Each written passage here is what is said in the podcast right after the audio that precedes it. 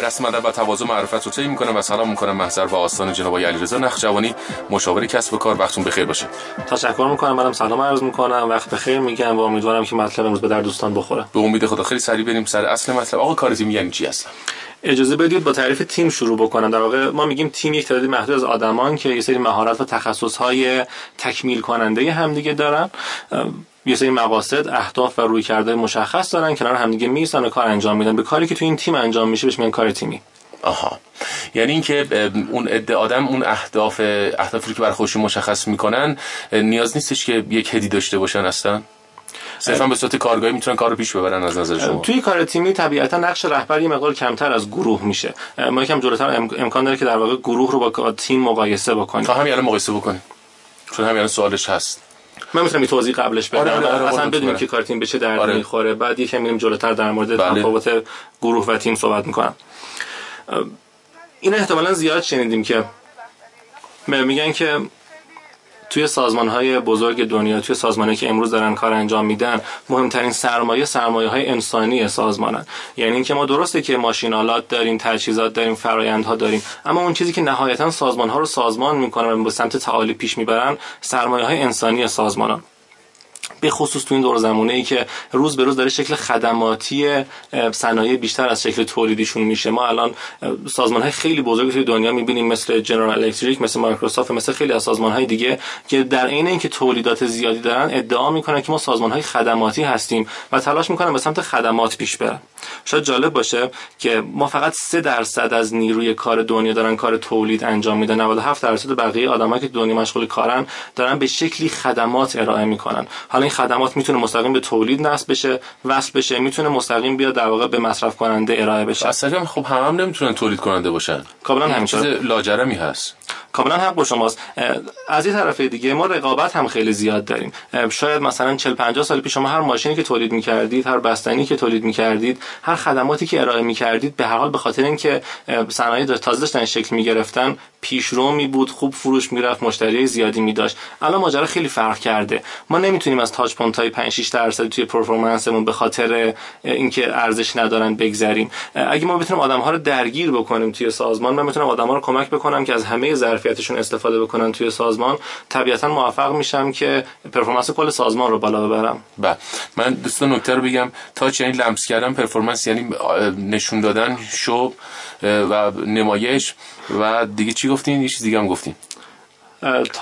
point point هم یعنی نکته نقطه نقطه نظر. بله بفرمایید. من صرفا یک زیرنویس بود. خواهش می‌کنم. منظورم از touch point اینه که در واقع نقاطی توی کار وجود دارن که وقتی من اونا رو لمس می‌کنم وقتی روشون دست می‌ذارم موفق میشم بازدهی و کارهای سازمانم رو بالاتر ببرم. بله. حالا بعضی وقت احساس میشه که اون در واقع اون نقطه اثر اون touch point توی بعضی از سازمان ها تبلیغاته. اگه محصولم رو خوب بشناسونم موفق میشم بهتر بفروشم موفق میشم که نهایتا کارایی سازمانم بالاتر ببرم؟ توی خیلی از سازمان های خدماتی اصولا اون نقطه در واقع حساسه اون touch point در واقع بازدهی افرادی است که دارن کار خدماتی انجام میدن. یعنی اگه بتونم آدم ها رو درگیر بکنم توی تیمم موفق شدم که از یه ظرفیت بیشتری توشون استفاده بکنم. خب بنا این هم خود استاری نیست. شما داری به من میگی که من اگر بتونم که یک عده آدم رو دور خودم جمع بکنم این منه باز هم درش مستتر هست. خیلی من دارم به عنوان در واقع کارشناس اینجا عرض می‌کنم. اگر بتونیم آدم های کنار هم منم شما نوعی رو گفتم. آره خواهش می‌کنم. اگر بتونیم آدم های کنار همدیگه جمع بشیم و این کار رو انجام بدیم شاید این تعبیر قشنگ تر باشه خب بالاخره مهم هستش که یک نفر به عنوان هد یک خطهی داشته باشه یک عملکرد یک نوع تفکر رویکرد و ایدئولوژی محوری داشته باشه. هول و و قریب به همون مضمون آدم ها دور هم دیگه جمع بشن دیگه. کاملا این درسته. اصلا توی تیم در واقع یکی از تفاوت های اصلی توی تیم با گروه اینه که ما توی گروه یه آدم رو داریم که ممکنه اهداف یکسان داشته باشن ولی الزاما روی کرده برای رسیدن به اون هدف یکسان نیست و نقش های متفاوت وجود نداره. اصولا توی تیم در توی گروه ها دیده میشه که آدمایی که شبیه به همن کنار هم جمع میشن. اشکالی هم نداره. ما ارزش گذاری نمی کنیم نمیگیم که تیم الزاما بهتر از گروهه. اما در وقت در داریم مزیت های تیم رو میشماریم میگیم که تیم فرقش با گروه اینه که اهداف بلند مدتتر وجود داره توی تیم. از طرفی من نقش دارم توی تیم. یعنی من نقش های مختلف تعریف می‌کنم. من منظورم من نیست. یعنی بله. ما توی تیم نقش های مختلفی داریم که آدم ها نقش های متفاوت می‌گیرن. با خاطر توی تعریفی که عرض کردم گفتم که آدم های توی تیم مهارت های تکمیل کننده دارن. علیرضا نقشوانی یک گروه نمی‌تونه اهداف بلند مدت داشته باشه. گروه می‌تونه اهداف بلند مدت داشته باشه. ولی تبدیل به تیم میشه اون وقت. شبیه به تیم میشه دیگه. بذار تو علوم انسانی همه می‌دونیم دیگه. ما دو تا مفهوم سیاه و سفید یا یکسان در واقع کاملا متفاوت نداریم. ما یک طیف داریم. یه طرف طیف رو می‌تونیم گروه ببینیم یک طرف طیف رو می‌تونیم تیم ببینیم. ممکنه که آدمایی که دارن با هم دیگه کار می‌کنن الزاما یک تیم کامل به بنابر تعریف کاغذی نباشن. ممکنه که گروه کامل هم نباشن. یک چیزی بین این دو ولی خب طبیعتا گروهی که بلند مدت شروع کنه کار کردن اگه نخرام تو شروع کنه تعریف شدن دیگه کم کم به سمت تیم میل پیدا می‌کنه. بسیار عالی. حالا وقتی که صحبت از تیم و گروه و اختلاف و توفیرشون میشه به ناخودآگاه من می‌خوام به بطن قضیه هم سفر بکنم و بفهم که خب افرادی که الان در گروه کار می‌کنن چه وظایفی دارن چه نقشه‌ای دارن و افرادی که توی تیم کار می‌کنن چه وظایف و نقشه‌ای دارن که کلا تیم تعریف تیم و گروه رو از همدیگه جدا می‌کنن. این خیلی می‌تونه مهم باشه. فکر می‌کنه که افراد در گروه چه وظیفه‌ای دارن در تیم چه وظیفه‌ای دارن؟ خشم. من یه بار دیگه می‌خوام برگردم به تعریف تیم. من گفتم تیم یک تعداد محدود از آدم ها ببین دونه دونه از این تعارف وقتی که تغییر می‌کنه من به سمت گروه میل پیدا می‌کنم. وقتی تعداد آدم‌های من محدود نباشن وقتی من 200 نفر آدم دارم دیگه خیلی معنی تیم پیدا نمی‌کنه. خب محدودیت تعریف داره دیگه. مثلا منظورتون مثلا زیر 10 نفره زیر 15 نفر میگم بین 10 تا حدود 10 12 نفر. وقتی مثلا شد 20 نفر دیگه ماهیت تیم بودن رو از دست میده. به خاطر اینکه توی گروه آدم با آدم کناریشون ارتباط دارن. من حد اکثر تو گروه ممکن با سه چهار نفری آدمی که اطراف من ارتباط داشته باشم اونا با آدم های دیگه ارتباط داشته باشن. ارتباط مستقیم الزاما ارتباط یک به یک و نظیر به نظیر توی گروه بین آدما برقرار نیست.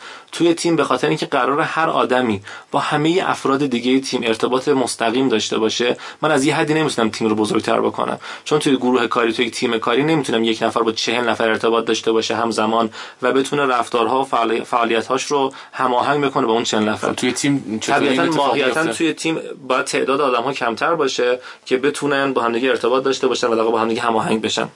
خب هماهنگی اینها چطوری میشه با هم دیگه اگر تعداد خیلی زیاد باشه؟ این عرض می‌کنم داشتن در تفاوت تیم و گروه رو می‌گفتم پس اولین تفاوتی که وجود داره توی تعدادشون بیشتر از یه دونه تیم ها می... آره. بذار اینجوری بگم. ما در مورد کارآفرین ها حتی داریم که کارآفرین ها ممکنه که یک تیم باشن. یعنی من میگم آقا تیم موفق و متعادل نه تا نقش داره. یکم جلوتر در موردش توضیح میدم. بله. این نه تا نقش ممکنه توی کارآفرین باشه. ولی من دارم همه نقشه رو توی یک نفر می‌بینم. پس این می‌تونه عملا توی تعریف باید دو یا بیشتر دو نفر یا بیشتر باشه. ولی یک نفر آدم هم عملا وقتی می‌خواد یه کار موفق انجام بده داره همه نقش های مشخص توی تیم رو می‌گیره و پیش می‌بره. بله. مونده. داشتم عرض می‌کردم در واقع تفاوت. که دستتون پس که دستم خورد میکروفون معذرت اولین تفاوت در واقع روی تعداد آدم هایی بود که کار انجام میدن. دوم تفاوت من گفتم که آدم ها توی تیم مهارت های تکمیل کننده دارن. یعنی اگر مثلا من متخصص برنامه نویسم شما متخصص گرافیستید و آدم های دیگه باید کنار همدیگه یک جوری قرار بگیرن که نهایتا یک سیستم رو بسازن من به سرپرست نقش دیگه نمی‌تونم قبول کنم خواهش می‌کنم به شما هر نقش خوب دیگه میاد. خواهش ولی تو گروه ماجرا فرق می‌کنه. آدمایی که اصولا توانایی نزدیک به هم دارن توی گروه جذب هم میشن و در واقع کنار هم دیگه شکل می‌گیرن. ببینید من یه بار دیگه می‌خوام در واقع اینو تاکید آره کنم. چون بعد احساس می‌کنم بعد به یک مهارت تبدیل بشه این تعاریف. هر چقدر بیشتر هم تکرار بشه واقعا خالی از ضرر نیست. تشکر می‌کنم.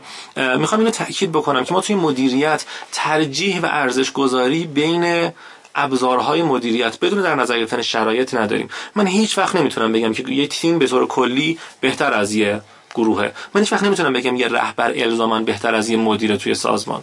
من باید ببینم که من شرایط کاریم چیه محیطم چیه context م چیه به قول شما می‌خواد ترجمه context در همون محیط منه.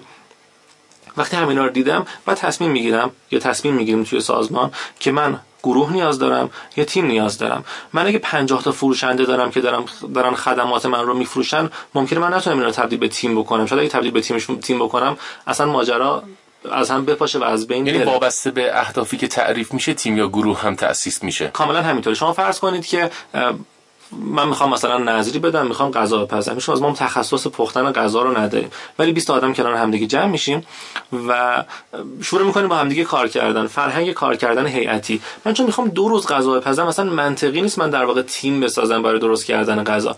کاملا قابل قبوله که من یک گروه دارم در واقع گروپ دارم کنار همدیگه قرار می‌گیرن. یه تقسیم وظایف نه تقسیم نقش ها تقسیم وظایف درشون صورت می‌گیره. آقا تو برو برنج بخر. که مکمل همدیگه هستن. که مکمل همدیگه هستن ولی کوتاه مدتن خیلی تخصصی نیستن و خیلی تفکیک وجود نداره. نقش ها مشخص نشده. فقط وظایف ها مشخص شد بله. صحبت کارآفرینی کردین. این روزها چون در دنیای رقابت بسیار بسیار ایده های متفاوت طرحهای عجیب و غریبی میاد به واسطه اینکه بتونن گوی رو از یکدیگر بایند و جلوتر برن. و قطعا و بی گمان و گذافه هم اولویت اولشون کسب تجارت بهتر و پول بیشتر هست. یه خرده رقابت ها شاید رنگ و بوی فطرتی هم به خودش نگیره. میان از رقابت های مجاز استفاده می‌کنن. یکی از اونها شاید همین بحث teamwork ی باشه یا گروهی کار کردن البته توفیر داره دیگه. الان دیگه یاد گرفتیم که فرق می‌کنه کار تیم با کار گروهی. کارآفرین میاد از امکانات و option های خودش استفاده می‌کنه به واسطه اینکه بتونه در این بازار پر رقیب برنده تر بشه و شماره یک رو از آن خودش بکنه. و شما هم در لابلای کلامتون فرمودین که نه تا نقش بسیار مهمی می‌تونه داشته باشه یک کارآفرین. دوستم که اون نه تا نقش رو در قالب کار تیمی بشنفن عرض می‌کنم خدمتتون.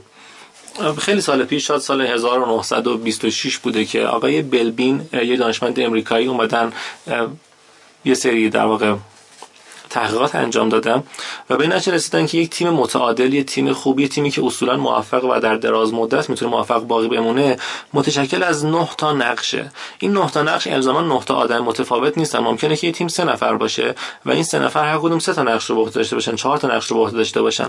ولی معتقدن یه تیم برای اینکه بقا داشته باشه آره. نه نگیم وظیفه دیگه بگیم نقش. یعنی نقش هایی که حالا می‌تونن در ترجمه بشن به وظایف مختلف توی برهای زمانی متفاوت. بله. نه تا نقش شناسایی کردن که این نه تا نقش توی همه تیم های کاری موفق به نظر ایشون وجود داره. بعدا با اینکه نظری خیلی نظری قدیمیه بعدا انتقادای خیلی کوچیکی به این ماجرا مطرح شده ولی هیچ کدوم از انتقادا اون نه تا نقش رو زیر سوال نبردن. من تقسیم بندی می‌کنن میگن سه مدل نقش وجود داره توی سازمان. نقش هایی که در واقع عمل محور هستن نقش هایی که مردم محور هستن و نقش هایی که فکر محور هستن. بله. برای هر کدوم سه تا دونه گروه سه تا نقش مختلف تعریف می‌کنن که نهایتا روی همدیگه میشه نه تا نقش. توی نقشای عمل محور نقش اولی که معرفی می‌کنن نقش شیپر یا شکل دهنده است. شکل دهنده تو فرهنگ ما اگه بخوایم حالا بدون مناقشه در نظر بگیریم. اون بوز گلت که از همه جلوتر میدوه. اون آدمی که یه کوچولو سریعتر از دیگران اقدام به عمل می‌زنه دست به عمل می‌زنه جلوتر از دیگران. به اون مخاطرات بیشتری رو هم متحمل میشه. کاملا همینطوره. بیشتر تحت فشاره و آدمای چالش برانگیزم خیلی پویان خیلی زیاد تلاش می‌کنن. در این حال توی نقش آقای بلبین میان میگن که هر نقشی امکان داره یا اجازه داره بسته به اینکه متفاوت با آدم های دیگه این نقاط ضعف داشته باشه. یعنی وقتی من میام یک سیستم رو در خورد می‌کنم. من میگم نه تا ریز سیستم دارم نه تا دونه چرخ دارم که به هم دیگه وصلن. نهایتا یک سیستم می‌سازن. من نمی‌تونم انتظار داشته باشم که هر کدوم از این چرخ دنده هر کدوم از این اجزاء سیستم من یک سیستم کامل باشن و همه مشخصات اون سیستم رو داشته باشم به خاطر همین کاملا پذیرفته شده و قابل درکی که هر کدوم از این نقش ها در کنار مزیتاشون یک سری کوتاهی یا نقاط ضعف پذیرفته شده هم دارن آدم شیپر آدمی که شکل دهنده است توی تیم آدمی که تیم رو دنبال خودش میکشونه در عین اینکه خیلی انرژی که خیلی به تیم انرژی میده و در واقع تیم رو به خودش همراه می‌کنه می‌تونه تحریک برانگیز باشه می‌تونه در واقع انگیزه دهنده باشه. در اینکه انگیزه دهنده است دارم نقطه ضعفش رو عرض می‌کنم که می‌تونه یه کمی ناراحت کنه بقیه اعضای تیم رو به خاطر اینکه از همه داره جلوتر میدوه و عملا به اون هشت آدم دیگه یه کوچولو مخالفت توی رفتار به مد... نوع مدیریتش هم برمیگرده دیگه که به نوعی القا بکنی که من جلوتر از شما و در مقابل شما نیستم من در کنار شما هستم. همینطور این خیلی مهمه توی تیم که بپذیریم هر کسی نقش خودش رو داره. اگر من دارم جلوتر میرم به خاطر این نیست که من خودم از شما برتر می‌دونم. من این نقشم اینه که جلوتر برم. نقش تو اینه که عقبتر بیستی ببینی اوضاع چطوره. اگر ما مثلا ده نفر رفتیم کوه نه نفر رفتیم کوه کسی که جلوتر میره نمی‌خواد برتریش رو نشون بده. شاید مسیر رو بهتر می‌دونه. یا اینکه امکان کشف مسیرها رو بیشتر داره. کسی که عقب‌تر داره میره ممکنه وظیفش اصلا وظیفه تعریف شدهش این باشه که حمایت کنه از بقیه اعضای تیم. عرض می‌کردم آدم شکل دهنده آدم شیپر. وظیفش توی تیم اینه که جلوتر از بقیه بره راه ها رو ببینه یه کوچول آدم ها رو موتیویت کنه و در واقع بیانگیزه. از اون طرف میشه پذیرفت که یه کمی بی‌حوصله باشه تحمل و تاب و توان تأخیر رو نداشته باشه. یکم باعث تحریک ذهنی بقیه اعضای تیم بشه. نفر اول رو گفتم از آدم های عمل محور و در واقع action oriented توی مدل آقای بلبین. بله. آدم دوم نفر دوم نقش دوم implementer در واقع مجری یا آدم عملگراست آدمی است که کار رو انجام میده. آدم عملگرا منظم محافظه کار اصولا کارا رو اون انجام میده. اونه که در واقع ایده ها رو می‌گیره و میبرتشون به سمت عملی شدن و به سمت اجرایی شدن. خیلی توی تیم کمک می‌کنه جزو اون آدم هایی که مثل همه اون نقطه نقش دیگه باید توی تیم وجود داشته باشه. مشکلی که داره چون خیلی اجرایی یه مقدار انعطاف پذیریش پایینه. در واقع نقطه ضعف قابل پوزه در واقع قابل بخششش و قابل پذیرشش اینه که یه کمی انعطاف پذیریش پایینه. خیلی دیالوگ رو زیاد نمیگی که به من گفتن من هم باید انجام بدم. ممکن این کار رو بگم توی تیم به من گفتن که خیلی معنی پیدا نمی‌کنه. به خاطر همین دارم میگم. وقتی که باید و نباید داره ناخداگاه گرفته که داره این رو میگه. در غیر این صورت دیالوگ رو نمی‌گفت. شاید می‌خواست بگه که پس بذارید فکر بکنم تحلیل بکنم مشورت بکنم ببینم که به چه نتیجه می‌رسم و بعد هم بریم سراغ اجرایی شدنش. در غیر این صورت حتما بهش گفته شد و اون هم باید بگه باشه. کاملا درسته. در این حال آدمی که در واقع اجرایی آدم اجرایی تیم نقش اجرایی تیم یه مقداری هم در مقابل تغییرها در واقع از خودش مقاومت نشون میده. بله. سومیش رو هم بگین لطفا از عمل محور. بخشم تا بریم یک فاصله بگیریم. یه خود شما استراحت بکنید احساس می‌کنم خیلی عالی تشکر می‌کنم. من دنبال آب میگشتم تا بهم آب ندادن هر نفر سوم از آدم های عمل محور آدمایی که تمام می‌کنن یک پروژه رو. در واقع completer finisher ن. آدمایی که خیلی توی تیم همیشه جلوتر از بقیه. منتظ... نگران اینن که وقت زمان کم نیاد و مراقبت می‌کنن که هر چیز سر وقتش انجام بشه. فرض کنید که 4 5 نفر می‌خوان برن خواستگاری مثلا پدر داماد و مادر داماد و خواهر داماد و خود داماد. اصولا داماده از همه بیشتر عجله داره و زودتر می‌خواد برسه. تو این تیم اگه اگه فرض کنیم یه تیمن داماده اینجا نقش completer finisher داره. آدمی که زودتر از بقیه می‌خواد در واقع ددلاین رو ببینه و زودتر به اون زمان پروژه برسه. عرض نقشوانی ما شروع کردیم از نوت نقش کارآفرینی با هم صحبت کردیم که تو به سه تا بخش اصلی تقسیمش کردی. عمل محور مردم محور و فکر محور. تا اونجایی که حالا من یادم میاد. و بعد عمل محور رو دوباره با به سه تا بخش تقسیم بندی کردی. یکی شیپر بود هم که شکل دهنده یکی مجری یکم حالا دوستانی که دوستان زود نتیجه رو ببینن. شش تا دیگه مونده که سه تا سهم مردم محور هست سه تا هم سهم فکر محور. این شش تا رو بگو تا من سوالاتم رو ازت بپرسم. ممنونم. خواهش می‌کنم با کمال میل. نقش اول از آدم های people oriented آدم در واقع نقش های مردم محور توی تیم نقش که بیشتر با مردم سر و کار دارن و بیشتر مهارت های انسانی نیاز دارن نقش اول نقش هماهنگ کننده است. آدمی که مثل مدیر توی تیم یه جورایی رفتار می‌کنه سعی می‌کنه که به رفتارهای اعضای تیم نظم بده مدیریتشون بکنه و نهایتا یه خروجی خوب ازشون بگیره. نقش دوم اینا رو سریع میگم به خاطر به بقیه سوالا برسیم. نقش دوم آدم های تیم ورکرن آدمایی که اصلا کلا مزیتشون اینه که توی تیم خیلی خوب کار می‌کنن. مثل چسب یه جورایی اعضای تیم رو به هم دیگه میچسبونن و باعث میشن که اون فرهنگ کار گروهی بهتر توی تیم پخش بشه. نقش سوم توی آدم های people oriented در واقع آدم های resource investigator ن که منبع یاب میشه گفت هستن. فرصت ها رو می‌بینن بیشتر بیرون تیم رو نگاه می‌کنن و در کنار آدمایی که ایده پردازن می‌تونن خیلی به پیشرفت تیم کمک بکنن. گروه سوم از نقش هایی که توی تیم میشه تعریف کرد آدم های فکر محورن گروه اولشون ایده پردازان که مشخصا متفکرترین اعضای ساز اعضای تیم منن متفکرترین نقش اعضای تیم محسوب میشن. خلاقن مبتکرن ایده پردازن خیلی اصولگرا نیستن کلا به اصول مشکل دارن به خاطر اینکه قراره که ایده های جدید بدن و نوآور باشن. مشکلشون اینه که جزئیات رو نمی‌بینن. ممکنه بعضی وقت ایده هایی بدن که خیلی امکان عملی شدن نداشته باشه و نمی‌تونن بعضی وقت خوب ارتباط برقرار کنن به خاطر اینکه میشه تصور کرد آدم های درونگرایی هستن. نقش دوم از گروه سوم من در واقع فکر میفهم.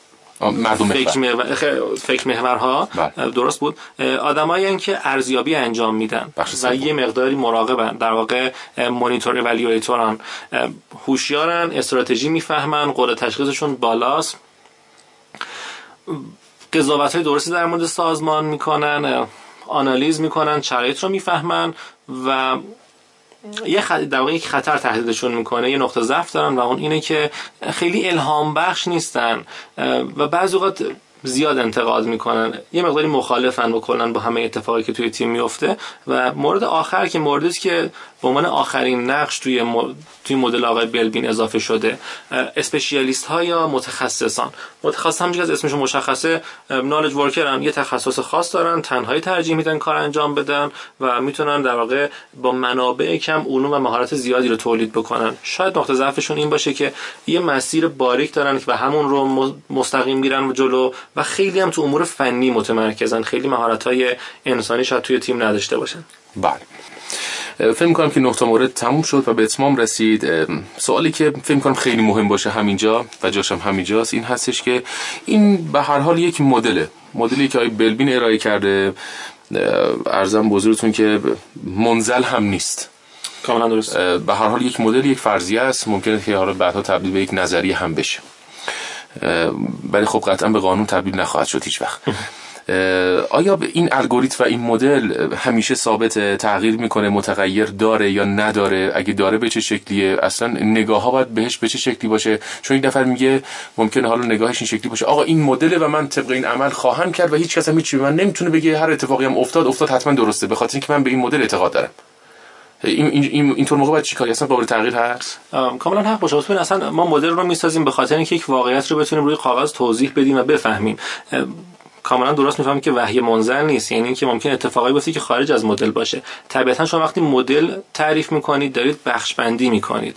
شما و هر چیزی که بخش بندی می‌کنید به هر حال یه سری اطلاعات دارید که از دست رفته توی این بخش بندیه شاید شاید مهمترین اتفاقی که شاید مهمترین در مزیتی که مدل بلبین داره ما کمک می‌کنه که تعادل رو توی مدل توی تیم هامون داشته باشیم. آقای بلبین میگه که تو این نه تا نقش رو اگر متعادل کنار هم دیگه داشته باشیم این نه تا نقش رو بتونی تشخیص بدی که هر کسی توی تیم تو کدوم از این نه تا نقش رو داره. دو تا اتفاق میفته. یکی تو تعادل داری در دراز مدت امکان موفقیتت بیشتر میشه. اتفاق مهم دیگه یک نقش دهمی وجود داره که می‌خوام اضافه کنم. بهش میگن فیر رایدرا. فیر رایدرا یعنی در واقع مجانی سوارها. این دو چرخه هایی رو دیدید که 7 نفر می‌تونن توش بشینن و پا بزنن. و حرکت می‌کنه. بله. اگه من وسط اون دو چرخه بشینم و پا نزنم اتفاق خاصی نمیفته اصلا کسی متوجه نمیشه و دوچرخه داره حرکت خودش انجام میده. وقتی من آدم نقشه رو توی تیم تعریف کردم احتمالا فیر رایدره یه جورایی نمیگم رسوا میشه ولی خب احتمال بیکار موندن یا پیدا شدنش بیشتر میشه. احسن. شاید بشه گفت که مهمترین الگویی وجود نداره برای یک تیم. بذارید سیستمی نگاه کنیم. اگه تیم یک سیستم ببینیم شما فرض کنید که من دارم میرم مسافرت از وسط یک جاده دارم رد میشم که کاملا برهوته تو ماشینم نشستم و یهو ماشین من یه بخشش از کار میفته شاید این بخشی که از کار میفته یه بخش خیلی خیلی خیلی ساده ماشین من باشه. مثلا شیلنگ بنزینم پاره میشه. خب شیلنگ بنزین در قیاس با موتور خب اصلا چیز اهم مهمی نیست. وقتی که داریم تجزیهش می‌کنیم و جداش می‌کنیم. وقتی که من می‌تونم برم تو بازار یه دونهشو بخرم. ولی وقتی من دارم کار انجام میدم وقتی من سوار ماشینم وسط صحرا آیا تفاوتی داره که کدوم بخش از ماشین من خراب میشه؟ من سیستم دارم. هر بخش از سیستم که کار نکنه کل سیستم من میخوابه. من یه ساعت اتومات دارم که 200 دونه چرخنده داره. فقط کافی یه دونه از این چرخنده رو درست کار نکنه که کل سیستم کارایی سیستم من زیر سوال بره. به خاطر می‌خوام بگم که وقتی سیستمی نگاه می‌کنیم توی تیم هیچ نقشی مهمتر از اون یکی تیم اون یکی نقش نیست. شاید در کوتاه مدت اگه من یه نقش رو حذف بکنم 6 ماه طول بکشه که یه تیم من از کار بیفته. یه نقش دیگه رو حذف بکنم دو ماه طول بکشه. ولی واقعا نمیشه ارزش قائل شد و اهمیت گذاشت که این نقش مهمتر از این نقشه. همونطور که بدن ما برای اجزای بدن دقیقاً علیرضا نقش جوانی. ولی یک مشکل اینجا وجود داره. اونم اینه که ارزش رو مگه کی می‌ذاره به نقششون؟ خود و آدم ها می‌ذارن. خود, خود ما هاییم که ارزش گذاری می‌کنیم روی کارمون. حالا چون فرض بفرمایید که یک تیمی مشمول چه می‌دونم مثلا ده تا آدم ده تا فرده و نقشه متفاوتی هم بهشون داده شده. بله از لحاظ الگوریتمی و چیزی که استاندارده هیچ فرقی بین این نقش ها نیست. هر کس به اندازه خودش یک نقشی رو داره. اما خود اون آدمی که اونجا تو جایگاه مثلا شماره هفت قرار داره ارزش خودش رو نسبت به کسی که در جایگاه شماره دو قرار داره کمتر می‌بینه و می‌دونه و ناخودآگاه عملکردش هم تغییر می‌کنه. یعنی ارزش گذاری می‌کنن بر اساس نقش هایی که خودشون دارن در حالی که استاندارد این رو نمیگه. و شاید از راندمان کار کم بکنه. موقع تکلیف چیه؟ کاملا همینطوره. تکلیف اینه که خب من یک چیزی رو نمی‌دونم دیگه. من در که اشتباه دارم در ارزش گذاری انجام میدم و این اشتباه ارزش گذاری من باعث میشه کل تیم صدمه بخوره. من اگه بدونم که نقش های مشخص هر کدوم ارزش خاص خودشون رو دارن و در تعامل با همدیگه موفق میشن که یک تیم رو پیش ببرن من اگر به عنوان فرهنگ کار تیمی بپذیرم که میگن که توی کار تیمی اصلا مهم اینه که شما چه کاری رو بیشتر از وظیفتون انجام می‌دید ولی تو زمین خودتون نه تو زمین کس دیگه. من باید بتونم تو زمین خودم کارهای مفیدی رو بیشتر بیشتر از حد وظیفه اون حد استاندارد انجام بدم که نهایتا مثلا تیم موفق داشته باشم. بله. پیامک زدن جناب محمد خلیلیان. این پیامک رو من خدمتتون می‌خونم. سلام خدمت استاد نخجوانی چه پارامترهایی برای انتخاب اعضای گروه باید مد نظر داشته باشیم؟ به غیر از تخصص. خودش ناخودآگاه تخصص دید اگرچه تخصص خیلی مهمه طبیعتا توی تیم اون نگاه فرهنگی به تیم یعنی اینکه من بپذیرم توی تیم من نمی‌خوام دیده بشم من دنبال این نیستم که به قول شما سوپر استار بشم من می‌خوام عضو یک تیم باشم و اون تیم رو موفق بکنم. این نگاه فرهنگی می‌تونه خیلی مهم باشه توی پذیرفته شدن تیم. صرف نظر از اون آقای بلبین توی این مدلی که تعریف می‌کنه میگه که سه تا حالت وجود داره برای آدم ها تو پذیرفتن نقششون توی تیم. حالت اولی که من با یک نقش خیلی راحتم خیلی خوب اون نقش رو میپذیرم مثلا طبیعت من اونه که اون نقش یک از نه باشم. دو از نه باشم سه از نه باشم که خب این نقش رو میپذیرم. حالت دوم اینه که من خانایی دارم با نقشه ولی خیلی حال نمی‌کنم که اون کار رو انجام بدم. ترجیح میدم که اون کار رو مادامی که می‌تونم انجام ندم. میگه زمانی این نقش رو با آدم ها بدید که چاره دیگه ندارید. حالت سوم اگر کسی نقشی رو نمیپسنده یا دوست نداره که اون کار رو انجام بده صرف نظر از اینکه تواناییش رو داره یا نه همین که من از انجام اون کار لذت نمی‌برم کافیه که دیگه اون نقش رو من ندن. شاید مهم باشه که ما توی تیم نقش ها رو تعریف بکنیم و ببینم که برای این نقش چه کسی رو من سراغ دارم. خصوصیات اخلاقی و خصلت ها و خصال هاشون خیلی می‌تونه مهم باشه. با توجه به اینکه یک طرف کار اجرایی دوست داره یک نفر نه کلا آدم ایده پردازی یک نفر دیگه نه اصلا ذاتا منتقده. کاملا همینطوره. اما نقش ها بیشتر معنی رفتار میدن. رفتار یعنی شخصیت یعنی اینکه محیط بیرون یعنی تجربه من یعنی در واقع ارزش ها و در انگیزاننده های من. وقتی همه اینا جمع میشن رفتار من رو می‌سازن. بله. اینکه رفتار آدم ها توی تیم نقششون رو می‌سازه. من نمی‌تونم بگم من آدم ایده پردازی من می‌خوام مادام تو همه تیم ها ایده پرداز باشم. غیر ممکن نیست ولی ممکنه من توی تیم ایده پرداز باشم تو تیم دیگه در واقع هماهنگ کننده باشم تو یک تیم مدیر باشم. خب این ناخودآگاه ارزش گذاری نیست این ارزش گذاری نیست. این در واقع اینه که من رفتارم توی اون شرایط. ببین چون من داخل میگم تیم یه تیم ممکنه که تیم فوتبال باشه یه تیم ممکنه که تیم طراحی صنعتی باشه یه تیم ممکنه که کار دیگه انجام بده. توی تیم ها با تعاریف مختلف و محیط مختلف با تجربه های مختلفی که من در مورد کار کردن تو اون تیم ها دارم می‌تونم نقشه مختلف بپذیرم. بخاطر اینکه من رفتارهای متفاوتی می‌تونم نشون بدم توی اون تیم. تو این 4 دقیقه که فرصت دارم و خیلی ناخودآگاه و خیلی شگفت انگیز باش مواجه شدم در مورد تیم صحبت بکنم که حالا تیم واقعا به چه دردی می‌خوره. این رو گفتم که ما الزام نداریم که انتخاب بکنیم بگیم آقا تیم قطعا بهتره یا گروه بهتره.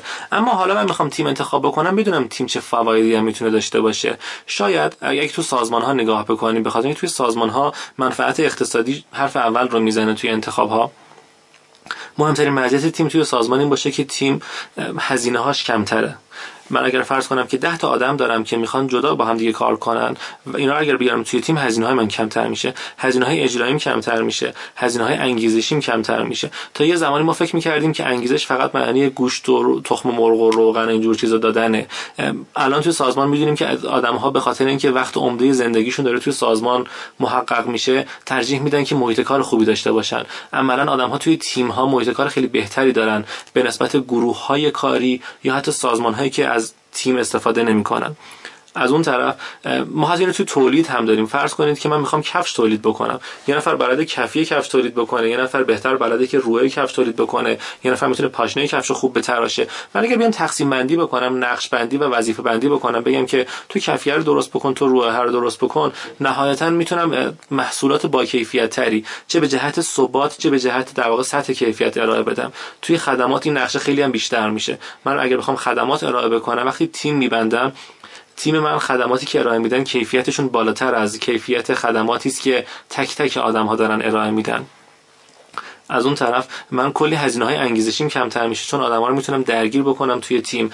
من وقتی دارم خدمات از آدم ها می‌گیرم نمی‌تونم خیلی اندازه گیری کنم. فرض کنید من دارم مثلا بستنی تولید می‌کنم. خب من اگه یه رویه بنویسم یه روش بنویسم یکم ساز و ساختار بدم به خط تولیدم همه چی می‌دونم. می‌دونم چقدر شیر مصرف کردم چقدر شکر مصرف کردم کارگر من چقدر کار انجام دادن.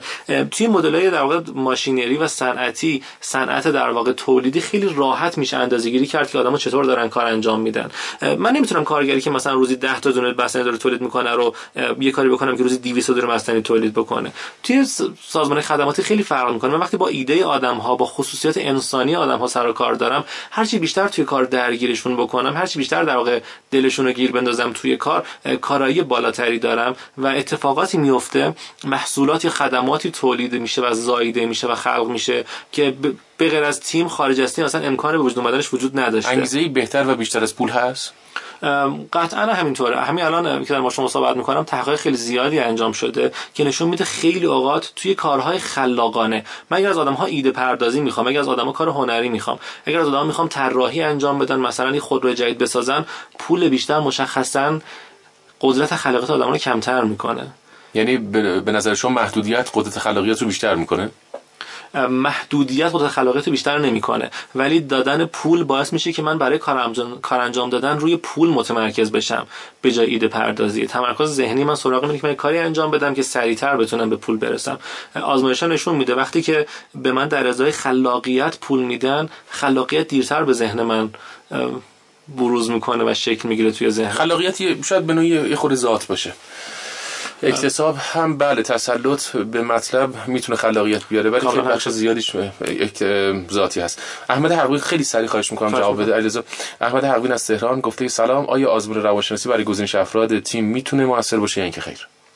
بله بله حتما می‌تونه مؤثر باشه البته اینو توجه داشته باشیم که آزمون هایی رو باید داشته باشیم که رفتار آدم ها رو بسنجن نه شخصیت ذاتی آدم ها رو. همین آقای بلبین یک تستی دارن در واقع تست BTS BTRSPI در واقع Belbin team role self perception inventory ه که یک تست هفت بخشی بله. هفت بخش رو جواب میدن و نشون میده که شما تو یک تیم بسته به اون تیمی که تصور کردید و به سوال پاسخ دادید کدوم نقش رو می‌تونید بهتر بگیرید. بسیار خیلی تشکر می‌کنم. این نقش جوانی عذرخواهی می‌کنم. اگر تون تون خیلی مطالب رو من گفتم به خاطر اینکه مجبور بودم یک رو از برنامه یعنی 10 دقیقه هم الان واقعا فرصت نیست. کار داریم. عذرخواهی می‌کنم. ان بازم ببینمت. خواهش می‌کنم. با کمال میل حتما تشکر می‌کنم. هم, هم خیلی دوستت دارم. مشخصی تو پیامک. خدا نگهدار.